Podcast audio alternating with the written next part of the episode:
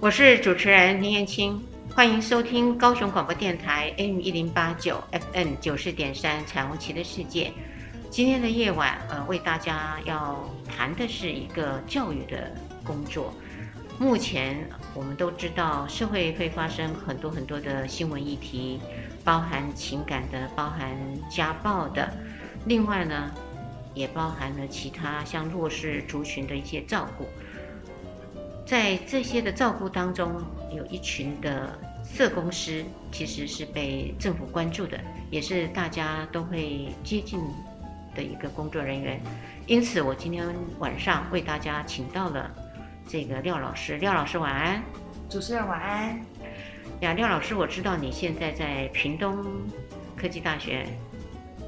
担任这个社工的老师嘛？哈，是的。好，那不知道您呃当时在这个教学的岁月里面，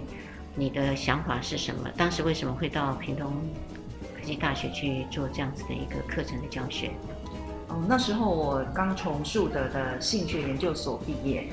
那刚好屏东科技大学的社工系，他们想要找老师来上有关于家庭暴力的课程，所以因为这样的关系，我就到屏东科技大学去兼课。哦，所以这个也是你一个非常好的一个教育的开展哦。对，是的，因为我本身大学念社会工作系嘛，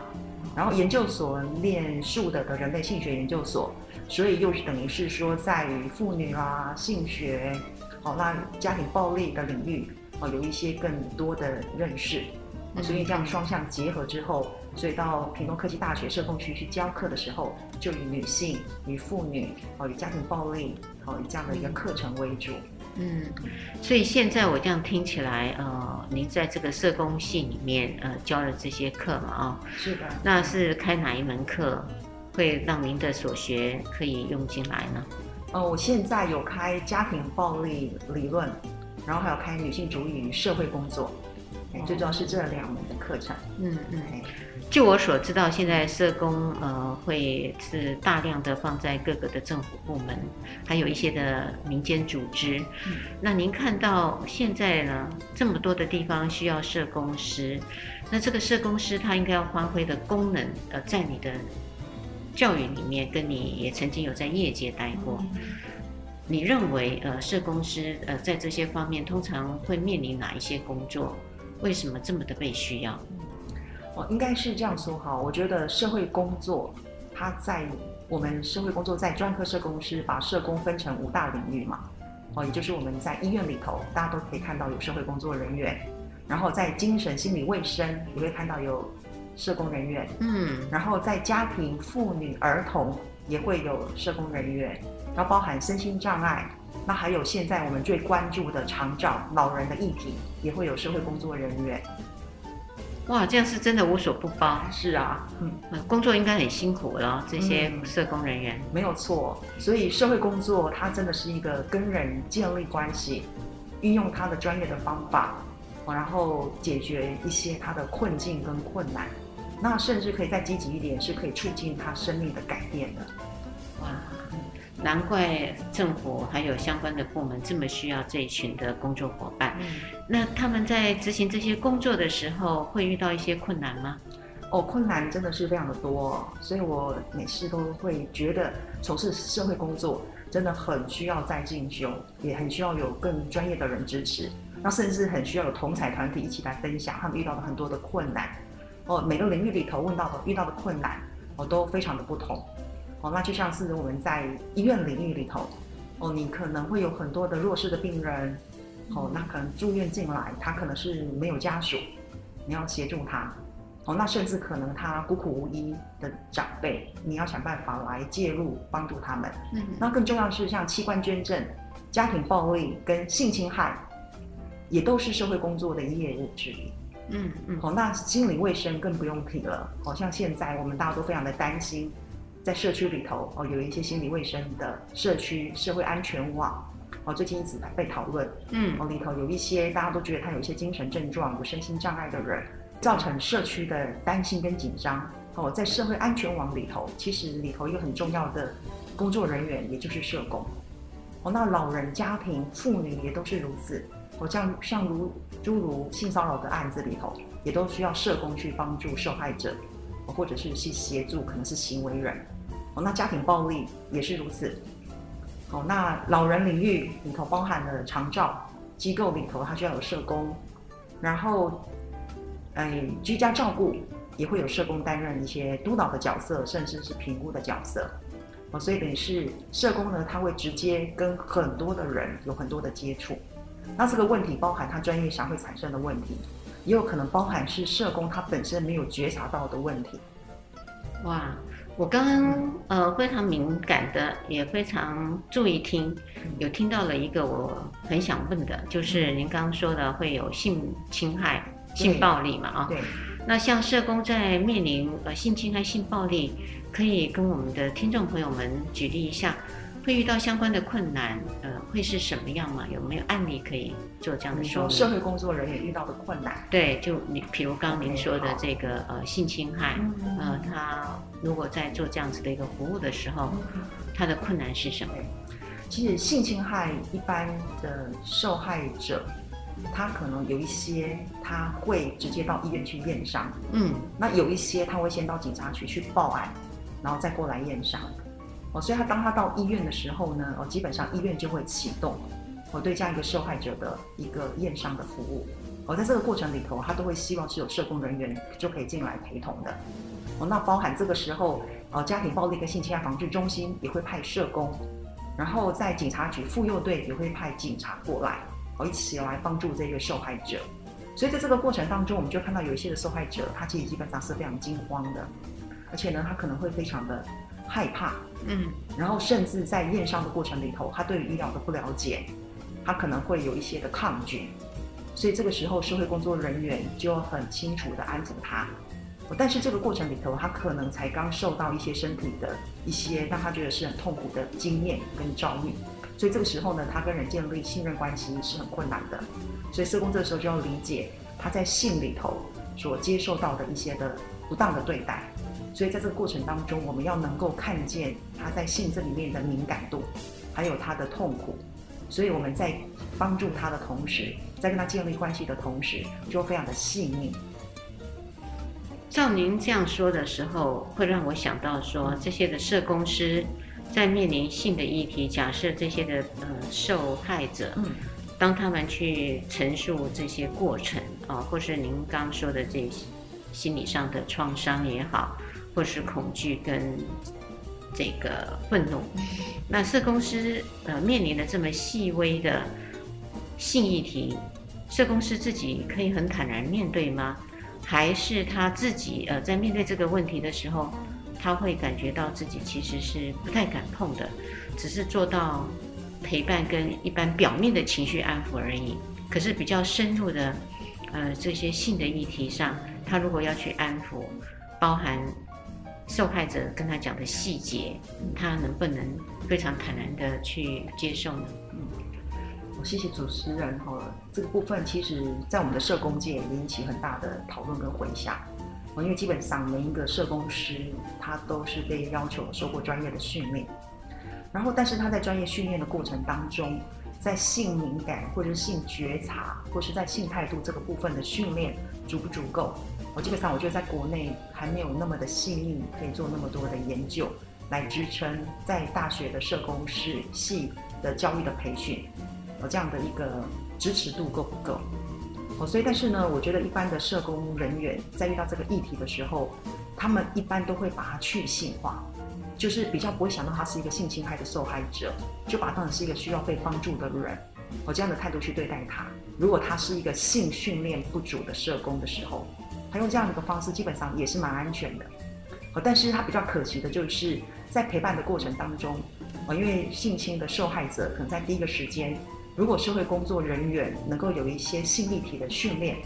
他或许可以在他最需要的时候，让他去理解他在性这个过程所受到的伤害，好，他是可以跟他和平共处的，而不要让带这个创伤跟着他一辈子。好，那这过程里头可以一些更好的支持。哦，例如，假设这个性侵害的一个受害者，嗯、他说：“哦，他从此以后就脏了，嗯嗯，哦，他就是一个怎么办？他一辈子就毁了。”好，这个时候如果社工可以做一些同理，很好，是说啊，你你放心，我们先先目前先把你的疾病给，先把你的问题给，我例如说先验伤，好，这部分你先不要想那么的多，给他一些同理，安抚他的情绪，这也是可以的。可是如果受过性议题训练的社工，这个时候如果能够过来拍拍他的肩膀，告诉他说，这是你当下的想法，好，可是呢，发生这一切的事，好，跟你基本基本上不是你造成的。好，你只是在当下遇见的，好，所以你不是脏了，你也不是一辈子，好，就是没有就毁了，嗯，好，你只是在当下遇到的这个事件而已。嗯，那我们先来解决这件事，嘿，从法律的部分，好，那在心理的部分，好，我们到时候可能会安排你做一些心理辅导，或给你一些支持。哦，如果他能够更能够接触性的话题跟性的议题，或许在陪伴的过程，那个值的感觉会更提升。那这个可不可以算是呃，他们在处理这些问题的时候，算是一种遇到的困难了？是的，算吗？哈，对，我觉得是。好，不过一般的社工如果能够做到前面的同理，好，基本上我觉得他已经都是很棒的社工了。嗯，嗯，因为他能够把他的专业呈现的非常的好嘛。嗯，给案主同理，给支持，嗯，给一些陪伴。嗯，OK，所以在您的看到还有了解的范围。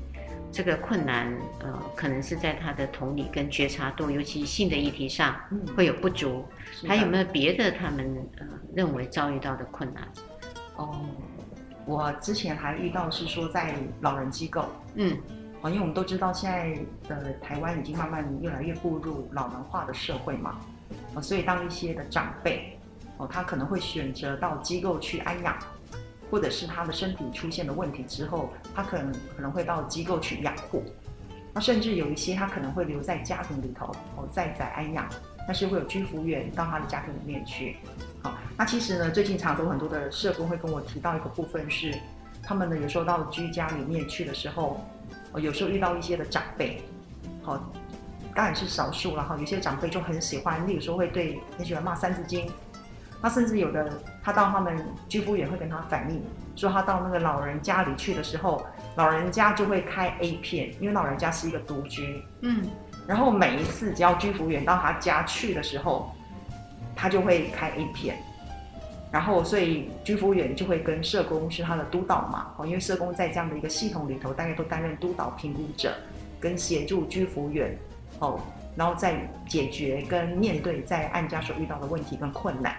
所以跟社工督导反映的时候，社工督导呢就会告诉我说：“老师，我就会傻眼，好，因为我在想说，天哪，那个老人家怎么这么的，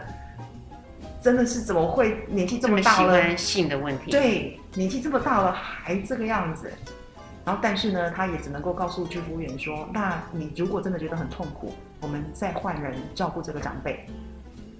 那这样子，我开个玩笑，嗯，我相信这个长者一定很高兴，因为换了不同的人，有新鲜感，对，所以没有办法解决问题。主持人说得好，所以那一次我花了一些时间跟这个社工督导在讨论这样的一个跟性议题有关的，虽然不是社工直接面对，可是他如何协助居服员解决这个困难，我就跟他提到一个部分是说，我就问他。我说那个居服员有没有跟你反映，这个长辈在看 A 片的时候，这个居服员他会做什么样的反应？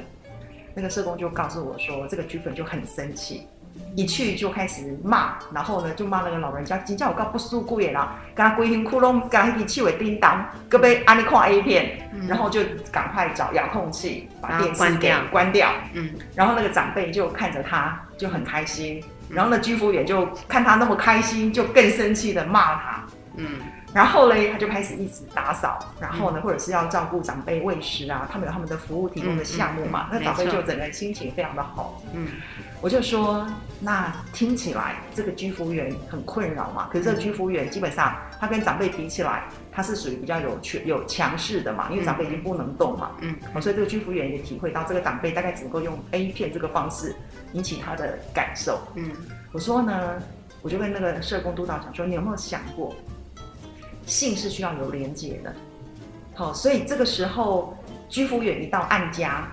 然后就开始骂他，嗯，然后把 A 片关掉，嗯，这个老人家就很开心，嗯嗯，对，这个时候呢，其实这老人家他的兴奋跟快感其实是透过这个连接的过程当中，他已经被满足了嘛。嗯嗯。所以我说，你要不要下一次建议你的居服员再试试看？他到案家去的时候，就不要骂那个老人家。嗯嗯。我说你去就默默的把电视给关掉。嗯。那老人家是坐轮椅的嘛，你就把老人家推过去，在一个安全的地方，可能是不要看着你，面对墙壁，因为你的工作是先打扫嘛，对不对？然后陪伴老人家聊天，好像也不是居服员的主要工作之一嘛。嗯。所以你的工作是有被赋予任务的，你就把长辈先推到旁边，然后就开始打扫。好，然后呢，做完之后有身体的接触，放到最后再来做。可是那个过程当中，你可能这一次不要跟他有交谈。好，然后呢，你看看那个长辈的回应。好，因为呢，你在这个过程当中，因为居服员认为，嗯，长辈看 A 片的过程，或者是害到案家人的感受是他他被骚扰了，所以他不喜欢这个行为，所以他不喜欢这个行为，他又必须去照顾这个案主这个长辈的时候，他应该让试着把这个连接给去掉。嗯嗯嗯，对，所以呢，他让这个长辈跟他的连接是先去掉的。好，所以在性这个过程当中，哦，他的骚扰的行为就不会被。长辈觉得是一种快乐的感受，嗯，他就可以知道我这样子做是不应该的。好，我相信呃是很有趣的议题。我们呃接下来再请我们的呃这个廖老师再来分享一下社工呃其实他们面临的一些困难，也可能是有趣的话题哈。走进时光隧道，踏遍每个街角。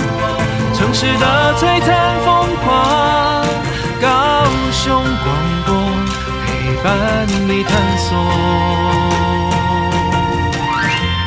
FM 九四点三，我是主持人倪燕青，欢迎收听高雄广播电台 AM 一零八九 FM 九四点三彩虹旗的世界。今天是跟我们的廖老师谈到了社工师他们的专业。还有他们的服务项目，最有趣的地方就是刚刚廖老师跟我们分享了他们去这个老人照顾长者的时候，老人家很想看 A 片，这也是老人的性需求的一部分。可是，呃，这些的照顾员原则上都会有自己的是非观念，觉得看 A 片的都很色，不看 A 片的都很正。因此，呃，就会大骂嘛。呃，我们的廖老师呢，就建议他们说，先不要骂，呃，就让这个安静的关掉 A 片的电视，去做一些的打扫工作。结局呢，刚刚廖老师有说了，那个结局后来是顺利的吧？是顺利的，因为呢，那个长辈呢，他其实播放那个 A 片，即从每个人的情形不同了哈。从那个刚刚那个分享那个案例里头，那个长辈他其实是渴望被关心，嗯，对他其实是渴望哎有人可以，他认为连骂他都是一种跟他有交流，嗯嗯，对，所以那个长辈他其实是想要借由 A 片，让那一个照护员可以跟他产生有交流，嗯，但是因为那个长辈他的训练跟他的背景，他只会用这样的方式来表达。嗯，对，所以给居服员造成很大的困扰，因为居服员他的想法里头，他觉得你放 A 片就是不尊重我。哦，居服员觉得你不尊重我，长辈却是觉得我想要利用这个引起你对我的注意。嗯，就彼此产生很大的误会。如果是这个个案呢，我就会在想，呃，如果那个照服员被训练的对这一块呢，其实是可以坦然自处的话，纵、嗯、然那个长者在放 A 片嘛。假设这个照顾员去，呃，就让他 A 片一样放着，自己还是去做了打扫的工作。对。然后等到要帮忙他照顾的时候呢，就跟他说：“现在我要专心的帮你呃做身体的清洁，嗯、所以可能会暂时把你喜欢看的节目，嗯，我先做关掉。对。啊，那等到把你的这个清洁呢，我都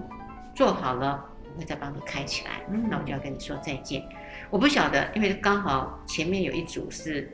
怒骂的，对，叫实验组，对。第二组是那个默默的，然后关掉，对，然后去做打扫。然后第三组，呃的对照组呢，是我还是让你看，对，可是我去做我的工作，我没有妨碍你看，因为你的兴趣所在，嗯。可是等到我要帮你服务的时候呢，因为我就会想到说，我要一个比较。和谐的空间，而不是在那种很多声音的情况下，运作完，我再帮你开了，然后我跟你说再见。嗯、我不晓得会是第二组是最好呢，还是第三组？廖老师，嗯、这个很有趣。应该是第二组叫基本版，嗯、哦，我觉得是一般居服员，嗯，可以接受，可以接受的。然后第三版，我觉得它是一个进阶版，哦，就等于是如果我们的居服员跟我们的工作人员都能够有性的素养，他如果能够达到这样的程度的时候，那就是一个和平共处嘛。嗯，就是他那个过程里头，我们不觉得被性骚扰，嗯，然后长辈有他自己的权利，对，哦，那彼此是互相尊重的，嗯嗯，我觉得那应该算是进阶版的。哇，廖老师说的真好，因为这个也是我曾经呃，目前呃一直在台北这几次在接洽，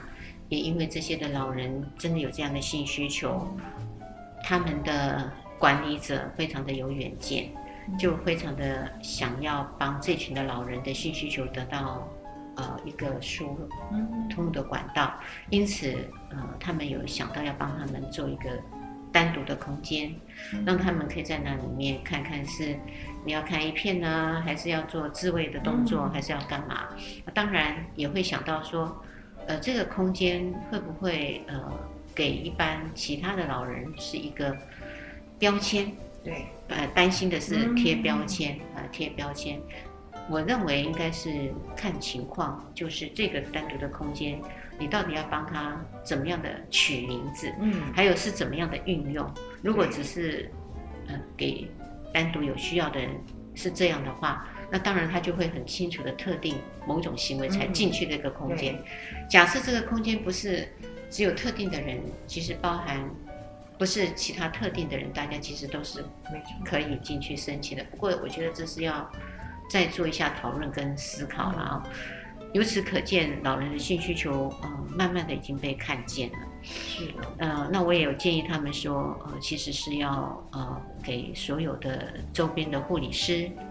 社工师，还有打扫的清洁人员，都要做相关的性教育。嗯。那。老人呢，也应该本身也要做啊。对。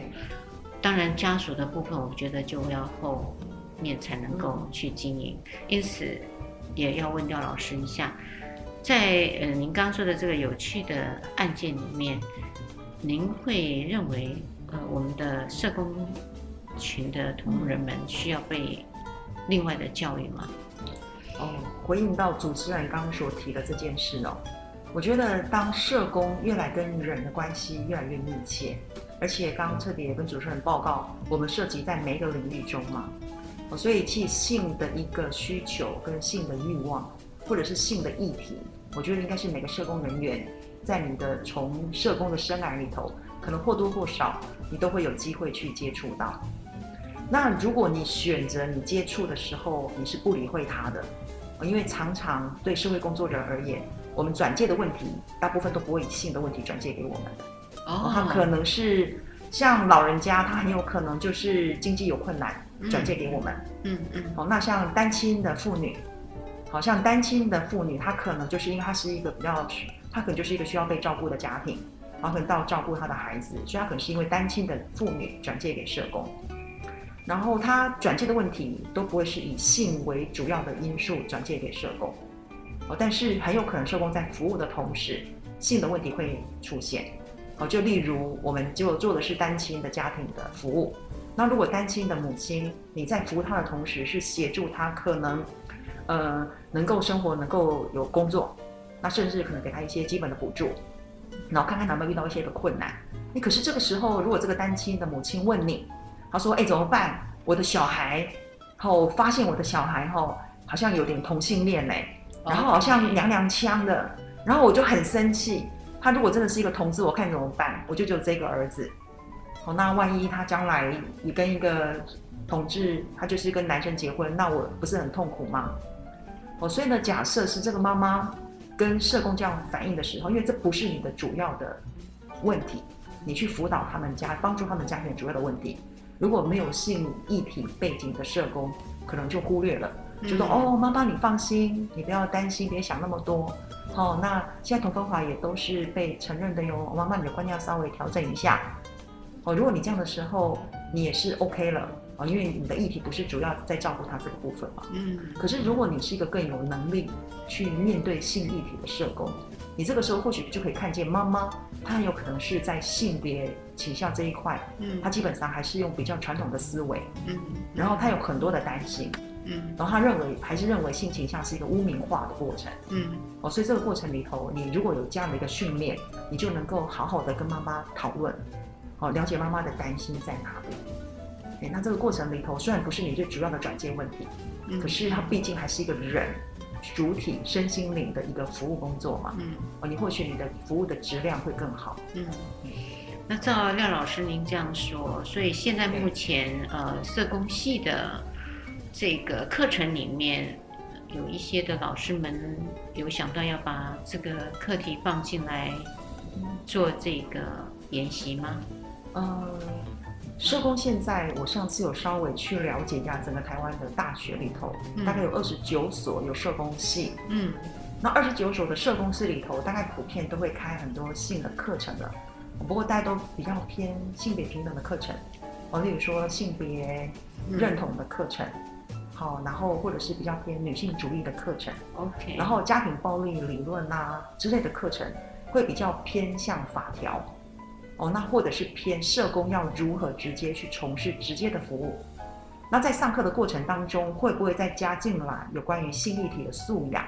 或是性学的素养？可能就要看任课的教师，他觉得有没有需要再把它加进来。嗯，所以是看老师自己。应该是对，因为在专业的训练里头，我们比较强调的是专业训练的方法嘛，嗯嗯，或者是领域别嘛，嗯，大概比较不会那么的细腻去谈到性议题，嗯嗯，哦，那或者是一些性的敏感度，嗯，或是一些性的自我的觉察，嗯，好的。因此我知道刚刚廖老师你有特别提到你的硕士是在人类性学研究所，嗯，呃，受的训练毕了业，所以在这一块。性议题上，对你而言应该是相当有一些的想法。呃，你是不是也有想过，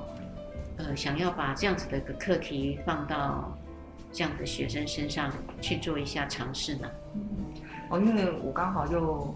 经过了十几年的在外面的实务工作，我我是树德性学所的第一届的毕业生。哦，所以我那时候来读完了性学的硕士之后。我还是回到我的实务工作嘛，然后就开始在大学里头兼课。我大概兼课兼了将近有十年的时间，我又觉得哎，好像是不太足够的，所以我回来再重新再考数的的性学的博士班。哦，那在博士班这里面的时候，我也一直觉得就是性的问题，哦，其实是很重要。哦，那我也试着，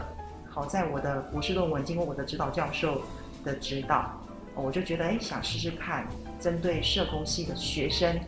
哦，如果用一个性教育的工作坊，哦，因为课程它的工程太大了，嗯，我要经过学校的课程的规划，哦，那如果我们愿意用性教育的工作坊，针对大四即将毕业的，而且经历过两次的实习，哦，这样的一个这样的学生来从事性教育的工作坊，来试看看，让他们有没有提升他们性的敏感度，然后对性的议题是不是更有能力？有办法去处理，哦，所以您就开始做了这样子的课程设计。是的，呃，当您上这样的课上多久呢？您的工作方？我的工作方，因为我考虑到大四的实习学生，他们是大四下学期是一整个学期都在实习的，所以他们实习结束马上就毕业，嗯，所以我必须要在实习结束跟毕业之间。我用空档的时间进来做这样像性教育的工作坊，所以我只设计用两天十二个小时的时间，然后来做这样的一个性教育工作坊的训练。哦，呃，可以跟我们分享一下您的训练里面，你发现了呃这些的教学啊、呃，不管方法还是呃在这个课程里面，你在教学的当下。您的心得，还有您的感想，还有这些学生的反应。嗯，我的我性教育工作坊的学生，呃，招募了二十位，呃，这二十位呢，其实是用社工常常会有所谓的在职教育嘛，哦，就是跟学校是没有透过学校一个正式的课程的，是我用招募的，你用的是你六日的时间，我本来在想，应该学生们会六日嘛，总想好好的玩乐，或者是好好的放松。哎，就没有想到我一招募的时候，一个礼拜的时间，二十个学员就招募齐了，很了不起。对，所以我想学生应该对这个议题很感兴趣，所以他们来了。嗯。所以，当你在上课的时候，你通常呃上了哪些课？您的呃教学方法会是用什么的方式，会让他们觉得有兴趣？好，因为我那时候招募的对象是设计已经有实习经验的学生嘛，所以我想他们在实习机构里头可能就会有一些跟人的接触，或许他已经有经历到一些跟性有关，只是他不见得敏感觉察到那是跟性有关。哦，所以我的那个学生呢，大概来的有两组的学生，一组是在青少年机构，一组是在老人机构的实习的学生，所以进到我这个性教育的工作坊。好，那我的学生们，呃，一上课的时候呢，我就发现他们开始其实基本上是蛮害羞的，哦，因为我的课程设计里头的第一堂课，哦，就是谈到性健康，哦，就是谈有关于避孕啊，哦，有关于怀孕啦、啊。哦，那有关于一些性的一些的历程，嗯嗯，哦，然后我觉得还是要让他们去理解。虽然呢，很多学生之后就会告诉我说，老师，虽然以前健康教育的课感觉有上，嗯，可是因为那时候大家都是想说就是听听嘛，那不见得真的那么的如实的上。所以当我从最基本的性的生理、性的心理，好进来的时候，哎，我就发现学生们就非常的感兴趣了。然后我再把这样的一个课程结合社工的案例，好进来。好例如我们在我在避孕或者是节育这个课的时候，我就跟他特别举了一个案例嘛。哦，例如说有一个少女，哦，她同时，哦，有交了四个男朋友。好，那如果你是一个社工，哦，你觉得这个少女是你辅导的青少年嘛？你你要你觉得你在帮助她的时候，你要怎么去设计你的处遇？那你觉得你该具备的性的知识是什么？那你该具备的性的觉察能力是什么？所以在这个过程当中，你可以怎样来跟这个青少年一起工作？而且他这四个男朋友同时都有发生性关系，你要怎么来协助他？然后用实务的案例引导学生来探索，所以性知识就包含在里面了。然后呢，这个过程里头在引导学生去自我觉察，在你的生命的过程当中，后你们觉得你的家庭给你带来的感受是什么？哦跟性的关系，那你自己在青春期，好，你自己怎么去感受到你对于性这个议题里头的变化跟感受？它给你的影响是什么？那你周遭有哪些的部分，你觉得是跟性议题有关？哦，那用实物的案例来引导他们进来，对，这是我的第一个单元的设计。嗯，这样听起来非常的漂亮。是廖老师，你在上这个新知识课的时候，不是只有讲到知识的问题？还让他们可以亲身体会，这个年龄也有可能会发生这些问题跟个案，那他们怎么去看这个个案，然后再回溯到他自己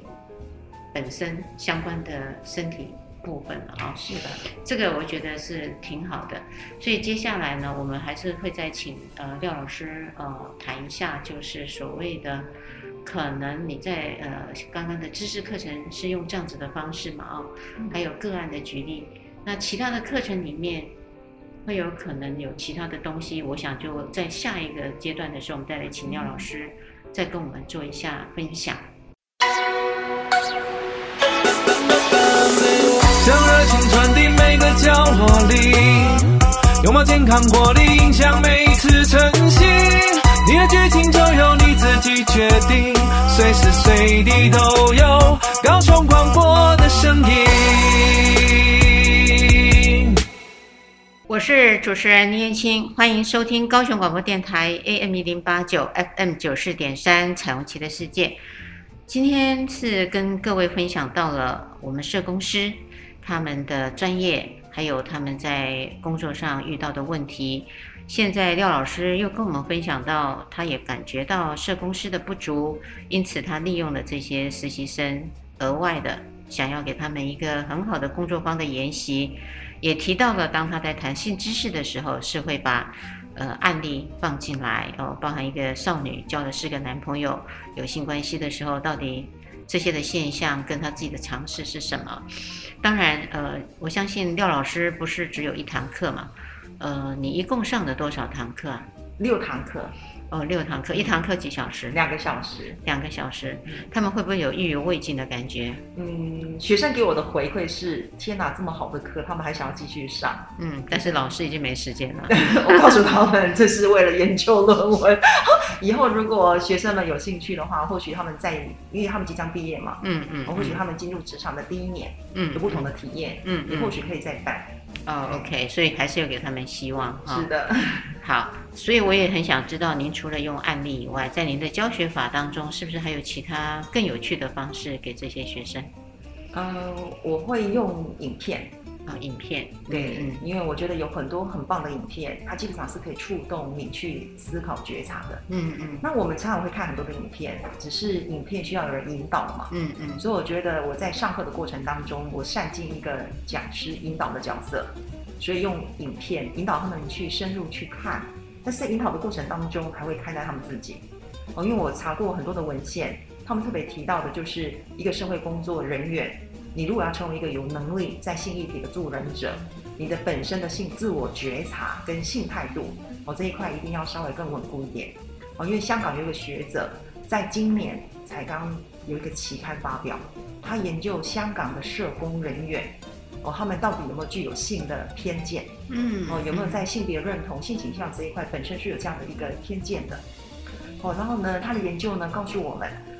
一般的社工其实还是会受到宗教文化的影响嘛。啊，因为有时候香港他们早期是英国的殖民地，嗯，哦，所以他们的宗教对他们的影响就会比较深。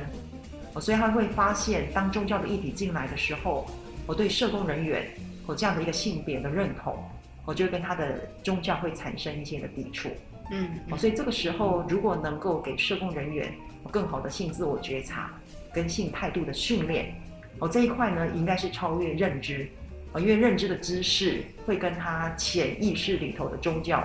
跟价值，他很容易产生抵触的时候，这样的一个战争应该是意识跟信仰会赢嘛？嗯，哦，所以他觉得如果能够把觉察的东西带进来给社工人员，我，对他的改变会更大。所以他就提了这样的研究，所以当时我看了这样的研究之后，心里就在想，我在设计学生，因为他们从小到大，我知道我们台湾的教育现在都非常的重视性的一个教授跟传递，在国小、国中、高中、大学也都有很多这样的课程，好，所以这样的课程他得到的是知识嘛，嗯，好，但是社工人员在帮助人的时候，很容易带有个人的主见跟价值观，你会影响你在助人的关系里头的变化的。所以我在这个课程的设计里头，我跟我老师讨论完之后，特别放进去觉察的部分。嗯，所以在您的课程里头，觉察反而是一个很重要的重点。嗯，学生后来的回馈给我，哦，里头我就有一个小小的课程的一个回馈嘛。里头我我就是问学生说，每一个主题里头让你印象最深刻的，我几乎呢，自我觉察跟个案演练都是学生满意度最高的。哦，所以他们很喜欢做角色扮演。嗯，哦，在角色扮演里头，他就会知道哪些事情发生了，他要怎么去应对，而且应对的方法哪一些是正确，哪一些是错误。对，OK。那在这个课程里面，你觉得学生呃给你除了回馈说，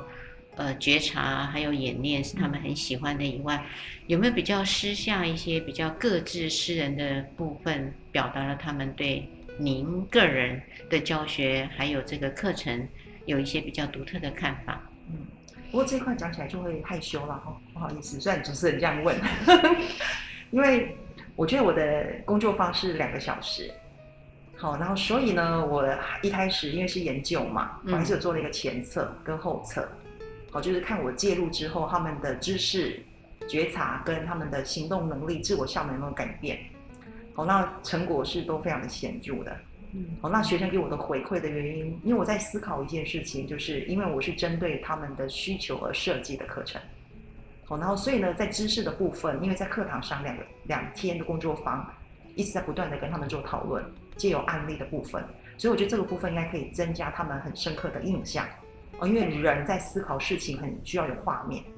如果只是知识的传递，缺乏画面的时候，那么进步可能就比较有限。哦，所以这样一个灵活的教学的时候，学生的回馈就非常的好。哦，甚至一直觉得他们这样的一个收获，比他们以前在课堂上啦，哦，会觉得性知识对他们而言，我是比较一个教条式的，我甚至是一个宣导式的，对他们也会觉得有些比较大的不同。嗯嗯嗯，所以你有让他们去比较一下，他们上了你的工作坊跟他们自己在正式课程里面的差别性吗？哦，这个部分我没有特别讲，只是在事后有个两个小时的访谈嘛。哦，那学生在会做一些小小的回馈。嗯嗯，他会让我感受到的就是，我原来在社会工作的学生们，我们如果想要增强他们在心理体的知识。觉察跟自我效能的能力，可能在教学的方法，哇，可能可能讲授法的方式要少一点点。那可能自我觉察引导学生们自我讨论的部分，还有个案演练，把这样知识结合进来的一个部分要多一点。哦，他们会有这样子的一个回馈给你，希望将来还有课程的时候。听起来还是在实务工作中，嗯，的一些技能是他们最渴望、对需求的。反而老师呃，实际上的一些讲述，他觉得可以不用变成一个分量比较大的比呃比例那么高。嗯，应该是说学生们会渴望这个部分是融合在案例里面。哦，我了解了，就是这个知识不要单独呃另外说，就当一个个案出来的时候，这个知识就在里面已经放进去了，不知不觉的放进去了。对，哦，所以也可以看到我们现在的孩子们、学生们，嗯，其实他们还是喜欢活泼的教学，嗯，而不是死板的只光嗯被接受这样子听，甚至是念，嗯，有趣。因此，呃，在廖老师您做的这个工作方，也做了一个前面跟后面看他们的成绩嘛，啊、哦，嗯，包含知识的部分、觉察的部分。那他们有谈到他们将来，呃，在您上完的这个课，对他工作上以后的帮助，他们有给你什么样的一个显示吗？呃，他们只是告诉我说，他们上完我的工作坊。他们在实习上遇到的一些的小问题跟小困难，诶，他突然间知道他可以怎么做了，这么厉害？对，他当下都雄心壮志满满的，可是以后会怎么样 不知道哦，哦，因为我并没有继续再追踪他们。嗯嗯，哎、嗯，不过我倒觉得主持人引起我一个很大的一个想法，嗯，因为那二十个学生呢，基本上我们都有组成一个团乱嘛，嗯，也或许在一年后，我可以再问一问同样的问卷，再给他们再填一下。我看他们刚主持人所说的，他们在工作上的能力，到底有没有在工作坊里头还有没有产生这么大的功能？嗯，不过我倒是呃想到，既然你们都成立了，可能有赖群，嗯，是吗？啊、哦，那这个赖群应该暂时不会因为工作坊的结束就取消了。如果这个赖群还在，也有可能他们真实的将来在工作上会遇到相关的问题，不管是性的议题，对，还是其他方面。也有可能回到这个赖上去问您了，嗯，哎，那您刚好就可以做售后的服务，哎，也变成是另外一个督导，您会觉得很麻烦吗？还是觉得乐意这么执行？嗯，我还蛮乐意做的哦，因为，所以我我刚才回应到主持人说的嘛，哈，因为学员对我的上课回应很热烈，我在猜这有个原因，是因为我已经教过他们一年的课，嗯，然后他们大三的一年的时候的上学期、下学期，我都各带他们一门课，嗯，哦，所以基本上我跟他们的关系建立得蛮深厚的。哦，那我也比较了解他们，哦，所以我常在想，其实要设计这样的一个性教育的一个课程的教授的老师们，哦，可能还是同时要具备有实务的经验，可是我觉得他同时在性学的素养，哦，可能他还像是能够敏锐到觉察到很多，要双向结合，啊，因为就如同刚刚主持人讲的，学生们都渴望是实务经验的探讨进来，啊，如果实务经验这个部分还是没有办法满足学生的话。哦，学生们可能会兴趣就会比较减少。OK，呃，我觉得有趣的地方啊，因为这个呃，廖老师您自己说，您不管是硕士跟博士都念的是人类性学研究所嘛，嗯，而且你也把这样子的一个方向，还有您的理想，实施在您的工作方，给了这群学生，这群学生也从当中受益不少。嗯。有没有想到，如果他们将来呃还可以再进阶，做一个在性议题上、性学上的能力的加强，会鼓励他们去念你自己的母校吗？这当然是一定要的喽。嗯、不过呢，我我我常常会跟学生们分享，我就说，我觉得社工的训练，它是一个基础的训练，然后它会让你成为一个有能力的助人者。嗯，嗯，那可是呢，有能力的助人者，你的品质要怎么程度，你就一定要再精进。所以你如果觉得，就像如同我刚刚说的嘛，哦，一个性侵来验伤的受害者，你只是同理支持他，哦，你在社工的表现基本上已经都可以到七十跟八十分了。嗯。可是你如果想要在你在陪同的十几二十分钟，可以为他带来更大的帮助跟支持，你要进步到九十分的时候，你可能要再往上延伸。哦，这块可能就是你选择你要增进在哪一块。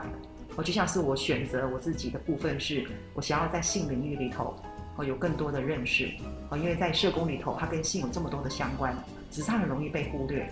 所以我才会选择我的硕士读性学，那我的博士我再继续攻读性学，那甚至我的博士论文，我都做有关于社工系学生性教育的介入，就是把社工跟性学是结合在一起的，嗯，哦，那这样在对实务上，对学生上，哦，那甚至我觉得在自己性学上，我会比较有这样的努力的过程的一个交代，嗯。所以最后我也很想问，呃，廖老师，就经过了这一个过程哈，您自己会有一些什么样对未来的期待，还有建议吗？呃，如果是我，因为在社工领域大概有将近二十八年的时间了，这么长？是的，而且我从大学一毕业就没有离开，嗯，而且我的每一份工作都是衔接的每一天。我没有像很多人都先放假三个月，哦，休息，还有找下一份工作。嗯，我都是在这份工作做一做，我就希望有更大的挑战的时候，我去找下一份工作。然后这一份工，下一份工作找到了之后，我在职场上才会做到连接的那一天。哦，所以我在性社工领域二十八年，然后我在性学的领域二十年。好，就是因为我跟着燕青老师，哦，从第一届，然后继续在念博士班，哦，这样二十年。哦，所以我这样子双向结合之下，好，那再加上高雄市有一些性骚扰的方案，然后我之前有做一些妇女的培力，好，那再像现在做了一些社工系的学生，我真的发现得到社工界如果能够有性学的素养的一些培训进来，它可以增加你值，而且让社工人更能够看见自己，而且在帮助人的细腻的程度，真的是一个全人的一个一个接案一个处遇。所以我很在，我真的是非常的期待，可以把我这样的训练跟所学，我带到实务界，我让更多的社工人有机会可以经由这样的一个工作坊或者这样的一个训练，我能够让自己的职的能力更提升。所以我就非常呃，应该直接的问廖老师，嗯、因此将来你呃修完了这个您最高的知识跟学历之后，你自己。还是会待在您原来的工作岗位上，或是您会想要有启发另外一个不同，呃，您的第二专长的另外的事业开始吗？我可能原则上会先留在原来的职场，然后但是这个过程里头我会再思考，哦，精进，哦，看怎么样可以把我这个小小螺丝钉，我的位置放在比较恰好的位置。然后能够在每个在我们社工的领域里头一个小小的服务，哎，就是我会学，希望能够在这两三年的时间，可以慢慢找到自己，哦，能够对于社工人员，因为我一直很心疼我们自己的社工人员，哦，因为我在社工系已经兼课兼了十五年的时间，我真的看见社工人员，哦，在基层里头，哦，他们真的每一天那么的辛苦的，我去为很多弱势族群。这是为很多的领域里头，我去协助、去帮助他们。但是我觉得他们自己被照顾的这一块，这是我一直很想努力的地方。呀，听起来，呃，廖老师一直没有忘记初衷啊，嗯、还是会想要继续把社工的这一块领域发展的更深入，也更能够有未来的愿景，而且新的议题想要再把它放进来，使这个领域服务的范畴。更占据它的特色嘛啊，这个是非常了不起的一个想法。当然，我相信在这二十个学生从您的培育之下，它就是一个很漂亮的种子。虽然人数不多，可是呢，如果带着这样子的脉络运作在他们的工作上，将来都是顺利的，又有您的陪伴跟督导，他们做起来，我相信会跟其他他们的学长姐啊，会是很不一样。那你会对呃这个课程上，我自己倒有一个想法，由您的这样子的一个实验，将来我也期待在社工界会把性学、性教育的议题放进来，是一个很好的。脉络就一起，大家共同进展，很漂亮的。今天访问到了我们的廖老师，也让我们知道廖老师他有各种不同的脉络。